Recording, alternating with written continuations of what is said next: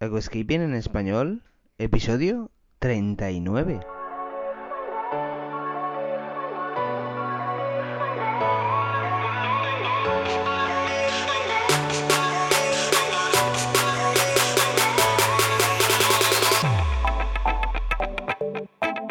Muy buenos días a todos y bienvenidos a Aquascaping en Español, el podcast de Nascapers para todos aquellos apasionados al paisajismo acuático que queréis llevar vuestro acuario a un nivel superior. Como todas las semanas, contigo, Alberto Escrihuela. Muy buenas a todos, ¿qué tal? ¿Cómo estáis? Espero que genial, como siempre, que todo vaya correcto, que todo vaya bajo control, que lo tengas todo controlado. Venga, pues nada, bienvenidos a Aquascaping en Español, tu podcast de aquascaping, de acuariofilia, técnico. De acuerdo, aquí estoy, soy Alberto Escrihuela, otra semana más, acompañando tu mañana, dando arrancada al día, a tu desayuno. Y bueno, pues nada, agradecerte el apoyo y que nos veas en YouTube, nos escuches en los podcasts y nos leas en la web, ¿de acuerdo? Estas son las tres plataformas que usamos para asesoraros, para daros información. Y luego recuerda que tenéis tanto Instagram como Facebook para ver toda nuestra tienda, nuestros acuarios, novedades, consejos y demás.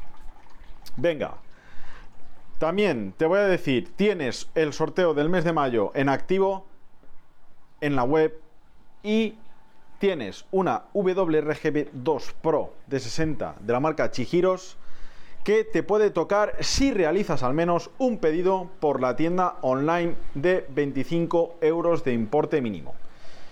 ¿De acuerdo? Venga, pues nada, dicho esto, damos arrancada al tema de hoy, que es el Drop Checker. Muchos os preguntaréis, lo cual, ¿qué es esto?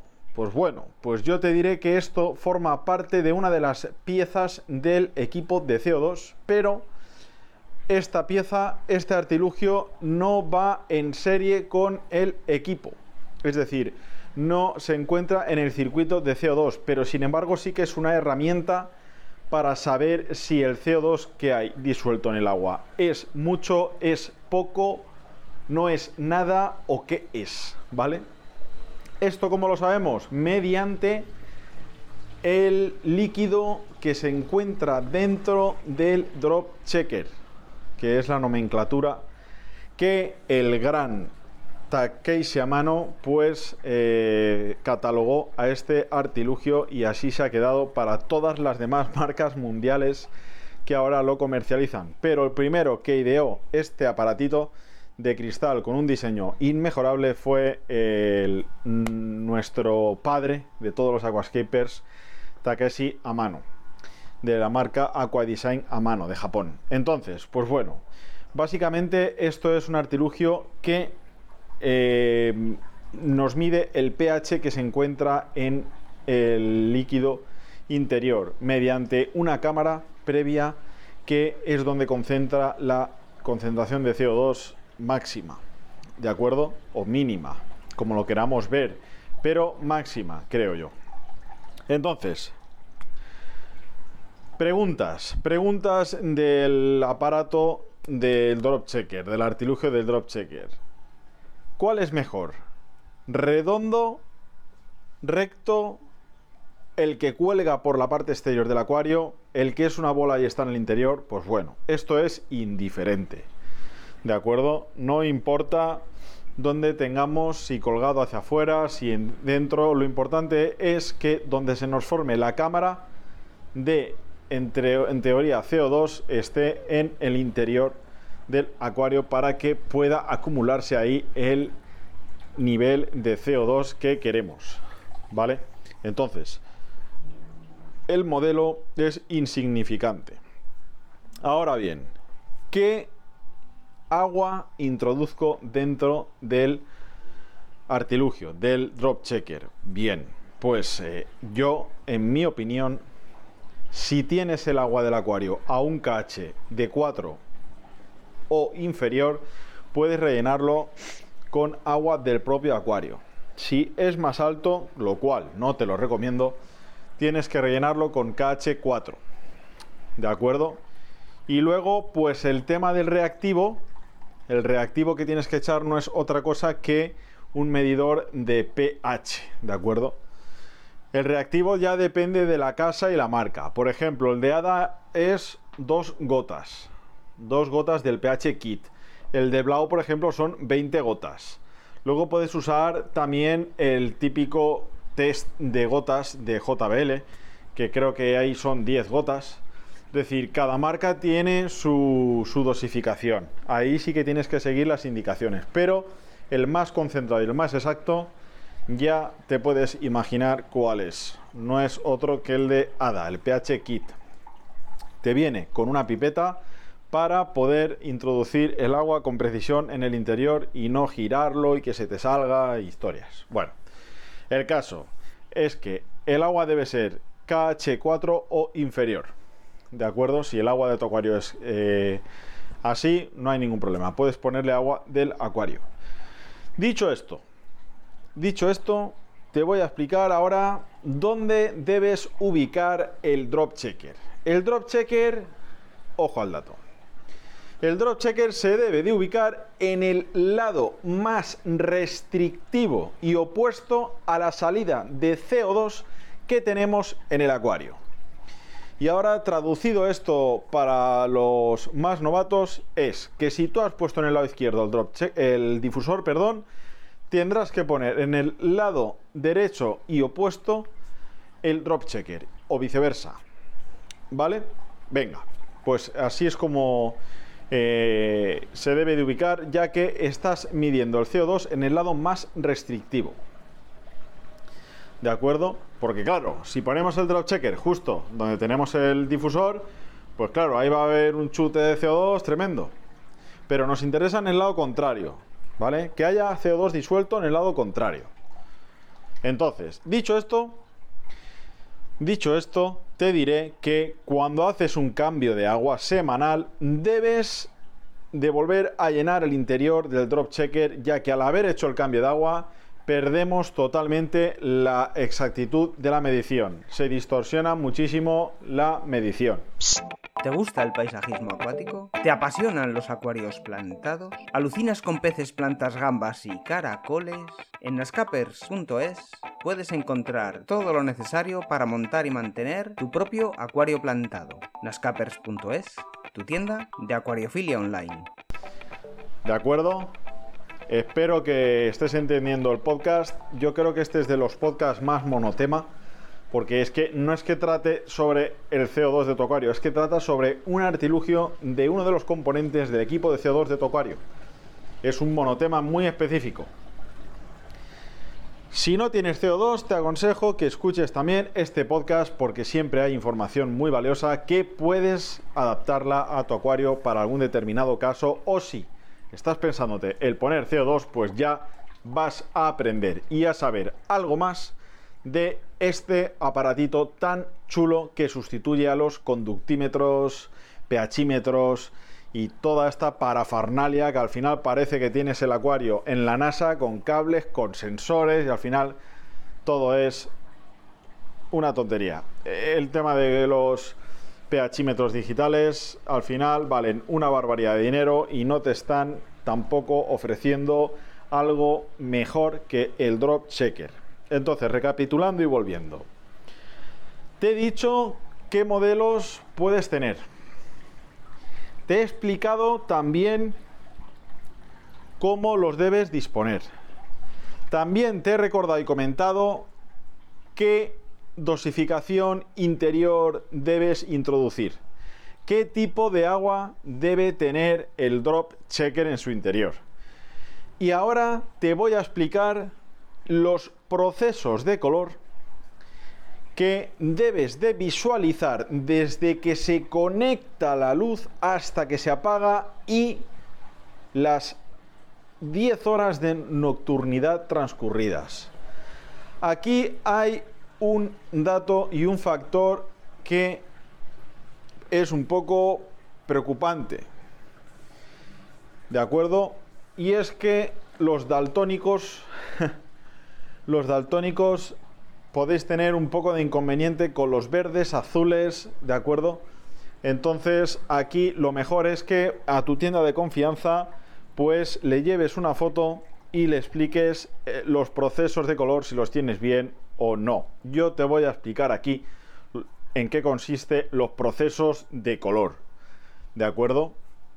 Vamos a ver. Partiendo de la base que el CO2 se debe conectar junto con la luz o media hora antes de la luz y se debe apagar cuando se apague la luz, esto es así. Partiendo de esa base, yo te voy a explicar de manera gradual las fases de color que tienes que ir viendo conforme va avanzando el día. Cuando se conecte la luz, es decir, cuando se recién conecte el CO2 y la luz, el drop checker debe de estar azul marino, azul oscuro o verde oscuro. Esto nos hace indicar que la concentración de CO2 es mínima o nula, ya que se ha encendido o recién encendido el equipo y la luz. Conforme vas avanzando el fotoperiodo y vas avanzando la disolución y la adición de CO2, el color tiene que irse tornando de azul a verde turquesa, tiene que ir a verdes claros, cada vez más claros, dejando el verde militar y haciéndose verdes, verdes, verdes, ya tirando al amarillo. Y pues cuando nos encontramos ya con 7, 8 horas donde el acuario está en marcha, a punto de apagarse, junto con el CO2, pues tiene que estar el drop checker amarillento, ¿de acuerdo?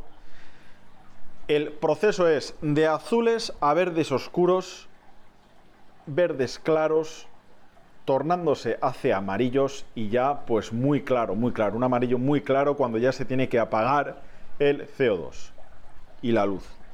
Cuando ya se apaga todo, subimos la pipa, oxigenamos, ya que esa cantidad de CO2 por la noche no es bueno para el acuario. Dejamos que la fricción de la pipa o el compresor de aire vaya desplazando el CO2 y el oxígeno vaya invadiendo el medio acuático y la columna de agua, y pues iremos viendo que de amarillos el drop checker va volviéndose hacia verdes y va tornándose azul, es decir, el mismo juego de color pero viceversa, es decir, al revés, reversible. Entonces, recapitulando, de azules a verdes oscuros, verdes claros y amarillos. Cuando se apaga la luz, de amarillos claros a amarillos más oscuros, verdes claros, verdes oscuros y acabando en azul. Claro, los daltónicos pues tenéis aquí un problema en la visualización de color, porque si vuestros ojos no pigmentan bien un color, pues no vas a ver el proceso tal que así. Por lo tanto, sí que debes de, a tu tienda de confianza, pues comentarle que no ves bien los colores o que no detectas cierto color. Esto pasa mucho también con los test de gotas, pues que no todo el mundo, nuestros ojos no perciben los colores de la misma manera en todas las personas, por así decirlo. Entonces aquí hay un poco de pues problemática, pero bueno, para eso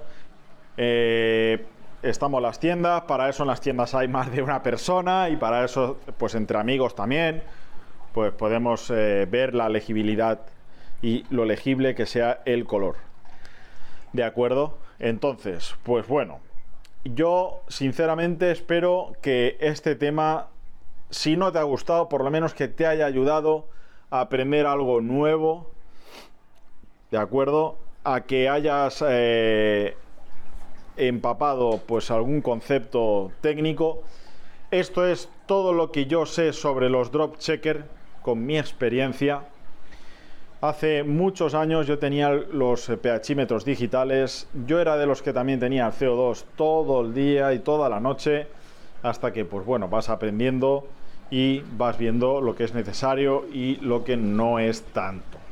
Entonces pues todo esto es lo que te puedo contar sobre este tema, ¿de acuerdo? Estoy muy contento de todo lo que estamos creando el equipo de Nascapers. Quiero desde aquí pues a mis compañeros de trabajo, tanto Jason como Luis, pues desde aquí quiero agradecer el empuje, la dedicación, profesionalidad que desempeñan día tras día con todos vosotros en la tienda, en el Oceanographic, en la edición de vídeos, en la página web, para que lo tengáis de la mejor manera, para que tengáis buena descripción de los productos, sepáis qué estáis comprando, etcétera. Y bueno, pues desde aquí agradecer también a mis compañeros el gran equipo que estamos formando juntos, ¿de acuerdo? Y bueno, pues vamos a dejar aquí el podcast. Te he dicho lo del sorteo, te he explicado el drop checker. Y bueno, decirte que estamos preparando los vídeos futuros para YouTube, pero no es fácil. No es fácil traer un tema que pueda yo explicar en la pizarra, que pueda yo desenvolver bien para que tú lo captes y que tú lo captes también. No todos los temas valen, ¿de acuerdo? Por ejemplo, por poneros un ejemplo, el cómo elegir un pez para un determinado acuario, pues es un tema un poco complejo, tanto para podcast como para vídeo. Pero bueno, nosotros, aparte de tener muchos temas apuntados en mi libreta mágica, recuerda que yo tengo una libreta mágica donde tengo esquemas, tengo circuitos dibujados, puntos, truquitos que hago en los acuarios, yo lo voy contando, me lo apunto, productos nuevos que yo creo que interesa, ¿de acuerdo? Ahora hay algún que otro producto nuevo de alguna casa nueva que nos está empezando a entrar, estamos empezando a probar aquí y tienen muy buena pinta, pero como yo hago siempre, mucha cautela con todo lo nuevo que entra en el mercado, porque lo quiero probar yo. No me vale que una marca me diga que es muy bonito, que es muy chulo, pero aquí hay que ver resultados, ¿eh? Hay que asegurarse de que algo funciona. Venga, no me enrollo más, que me enrollo demasiado. Te dejo aquí, que tengas un buen final de semana, que tengas mucha fuerza, que disfrutes y, como siempre digo, acompáñame, dímelo conmigo, dilo conmigo, no digo nada y lo digo todo. Venga, chao. Y hasta aquí el episodio de hoy. Muchísimas gracias por todo, por vuestras valoraciones de 5 estrellas en iTunes, por vuestros me gusta y comentarios en iVoox, y por supuesto, por suscribiros a este podcast. Ah, y por cierto, ahora en Spotify podéis calificar el podcast con 5 estrellas. No digo nada y lo digo todo. Nos escuchamos la semana que viene con mucho más Aquascaping en Español.